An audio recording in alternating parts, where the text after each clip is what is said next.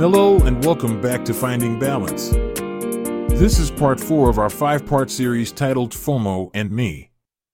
Don't forget to check out the previous parts.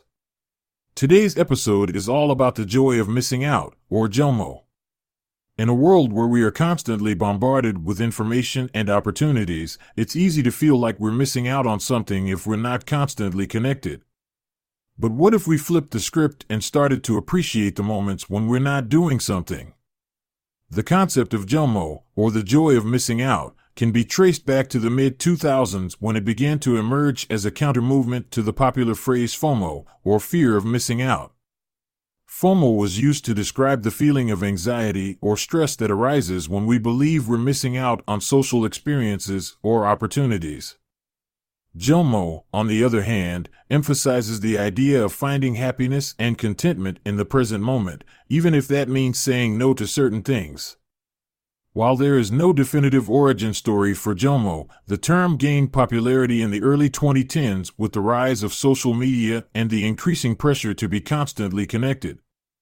The concept of JOMO has been embraced by a growing number of people who are looking for ways to find balance in their lives and prioritize their own well being. It encourages us to take a step back, focus on what truly matters, and appreciate the simple joys of life. Today, JOMO has become a popular topic in self help books, podcasts, and social media posts. It has been embraced by people of all ages and backgrounds as a way to find happiness and fulfillment in the present moment. Practicing the strategies that I shared in the last episode will help you embrace JOMO. As a reminder, here's a quick recap of those strategies and one more. First, disconnect from technology. Take a break from your phone, social media, and emails, and just enjoy the moment. Second, practice gratitude.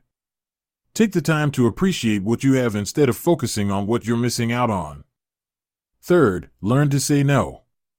Saying no to certain things can be liberating and allow you to focus on the things that really matter.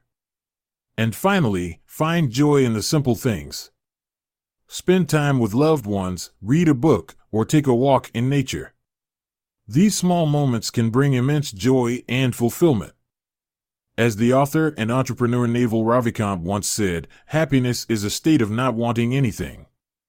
JOMO allows you to embrace this state of mind and find happiness in the present moment.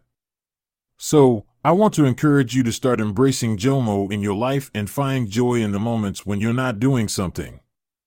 Seriously, there's nothing bad with taking breaks away from poking around and drooling over the highlight reels of others to satisfy your curiosity, especially when it dampens your mood.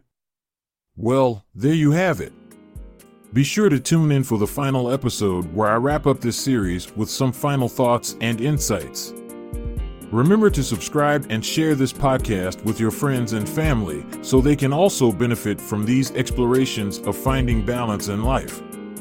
Thank you as always for tuning in today, and until next time, have a great week.